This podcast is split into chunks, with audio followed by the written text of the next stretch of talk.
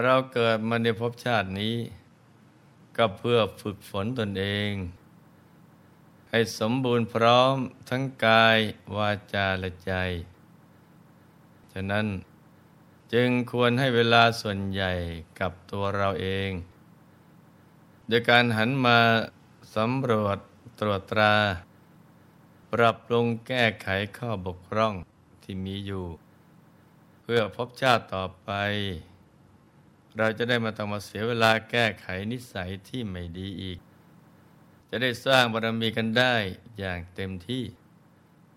และเป็นแบบอย่างที่ดีให้แก่ชาวโลก ชีวิตของเราก็จะรุ่งเรืองในเส้นทางของการสร้างบารมี ซึ่งการปรับปรุงตนเอง ที่จะทำให้ได้ดีนั้น ต้องมองด้วยใจที่เป็นกลางกลาง ไม่มีอคติ เข้าข้างตัวเอง โดยเริ่มจากการทำใจให้บริสุทธิ์ หยุดนิ่งอยู่ภายในให้ได้เสียก่อนเมื่อใจของเราสะอาดบริสุทธิ์ผ่องใส ความคิดคำพูด และการกระทำของเราก็จะถูกปรับปรุงไปในทางที่ถูกต้องดีงามจนกระทั่งมีความสมบูรณ์พร้อมในทุกๆด้านกันนะจ๊ะ มีวินัยบัญญัติ ที่ปรากฏในพระวินัยปิฎกมหาวัคความว่าดูก่อนภิกษุทั้งหลาย เราอนุญาตให้ภิกษุผู้ให้อุปสมบท ถามอันตรายกธรรมสิบสามข้อ ดูก่อนภิกษุทั้งหลาย ภิกษุพึงถามอุปสมบทาเปกขะว่า เธอเป็นโรคเหล่านี้หรือไม่ คือ โรคเรื้อน โรคฝี โรคกลาโรคมองคร่อ โรคลมบ้าหมู เธอเป็นมนุษย์หรือ เป็นชายหรือ เป็นไทยหรือ ไม่มีหนี้สิน หรือเธอไม่ใช่ราชพัฒหรือ มันดาบิดาเธออนุญาตแล้วหรือ เธอมีอายุครบยี่สิบปีแล้วหรือ บาจีวรเธอมีครบแล้วหรือ เธอชื่ออะไร อุปช้างเธอชื่ออะไร อันตรายิกธรรมเหล่านี้จะต้องมีการสอบถามกันก่อน ที่ทำการอุปสมบท ถือว่าเป็นพุทธบัญญัติที่ทรงให้พระกรรมวาจาจารย์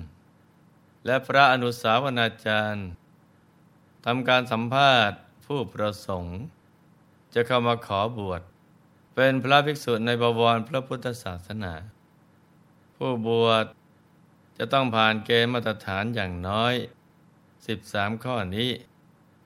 อย่างไรก็ตาม ก่อนจะได้รับการถามอันตรายกธรรม 13 ข้อนี้ต้องมีการตรวจสอบภูมิหลังของผู้บวชหลายอย่าง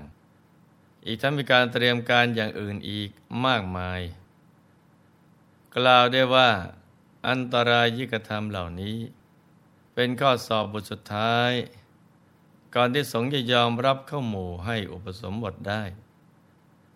แต่ก่อนหน้านี้ผู้ประสงค์จะบวชจะต้องผ่านกระบวนการทดสอบ แล้วต้องเตรียมการอย่างไรบ้างนั้น เรามาติดตามรับฟังกันเลยนะจ๊ะ การอุปสมบทนั้น ต้องทำให้ถูกต้อง ตามพระบรมพุทธานุญาต จึงจะได้ชื่อว่าเป็นภิกษุ ผู้ที่จะเข้ามาเป็นสมุติสงฆ์และเป็นสาวกของพระบรมศาสดาอย่างแท้จริง คือ ต้องประกอบไปด้วยสมบัติสี่ประการ คือหนึ่งวัตถุสมบัติสองบริษัทสมบัติสามสีมาสมบัติสี่กรรมวาจาสมบัติ สำหรับวัตถุสมบัติหมายถึงกุลบุตร ผู้ที่จะอุปสมบทนั้น จะต้องไม่เป็นบุคคลต้องห้ามตามที่หลวงพ่อได้เคยกล่าวไว้แล้ว ถ้าเป็นบุคคลต้องห้ามจัดเป็นวัตถุวิบัติ ไม่สามารถให้อุปสมบทได้ ปริสะสมบัติ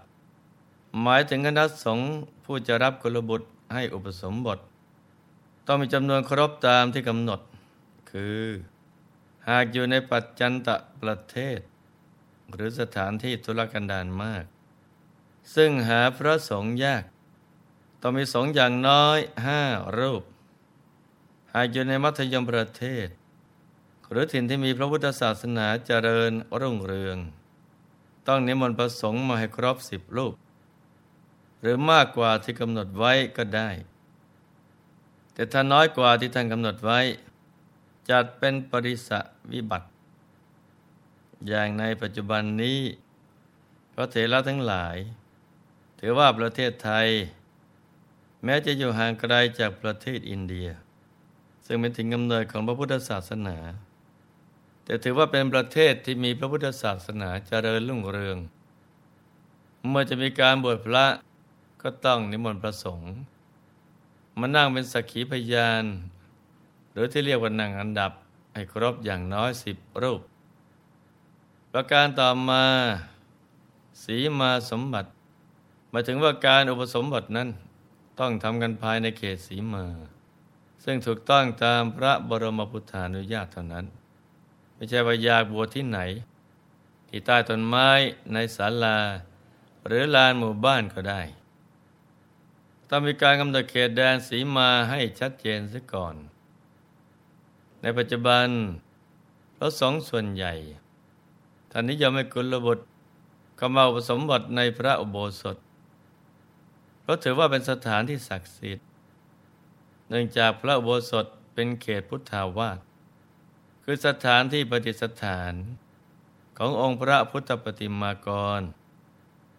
ถึงถือว่าเป็นองค์แทนของพระสัมมาสัมพุทธเจ้า การได้ประกอบพิธีกรรมในพระอุโบสถ จะเป็นเสมือนกับพิธีกรรมที่มีพระสัมมาสัมพุทธเจ้าเป็นประธานนั่นเอง ขณะเดียวกัน ภิกษุประกอบประชุมในสีมาตอนนั่งอยู่ในหัตถบาทหัตถบาทหมายถึงนั่งใกล้ๆกัน พอที่ภิกษุแต่ละรูป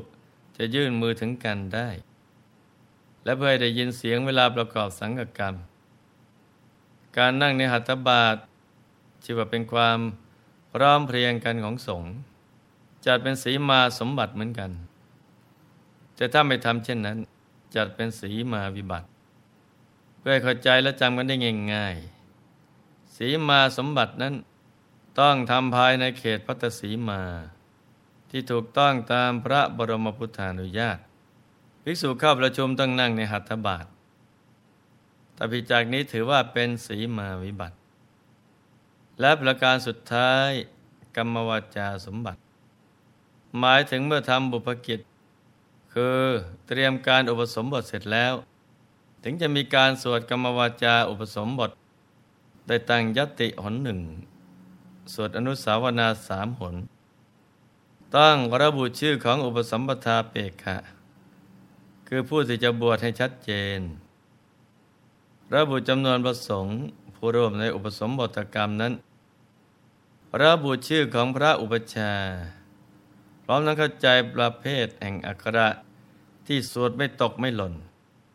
และสวดได้ถูกต้องชัดเจนถ้าหากสวดผิดระเบียบตามที่วางไว้ จัดเป็นกรรมวาจาวิบัติ ใช้ไม่ได้ ก่อนการอุปสมบทมีกิจจะพึงทำเป็นเบื้องต้น เรียกว่าบุพกิจโดยย่อคือ ให้ทำการบรรพชาผู้ที่ประสงค์จะอุปสมบทถ้าหากนาคเป็นสามเณรอยู่แล้วก็ไม่ต้องให้บรรพชาอีก ให้เริ่มขอนิสัยได้เลย โดยนาคถึงบาทจีวร ก็ไปนั่งต่อหน้าคณะสงฆ์ซึ่งมีพระอุปชาเป็นประธาน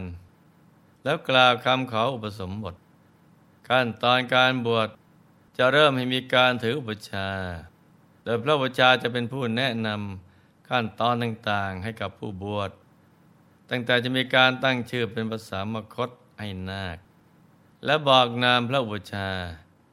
บอกบาทและจีวร เป็นนาคแต่รับทราบ ซึ่งก็จะมีการถามตอบเป็นภาษามคต ตามหลักพระธรรมวินัยเมื่อพระอุชาแนะนำเสร็จ จะให้นาคออกไปยืนข้างนอก คณะสงฆ์จะมีการสมมุติ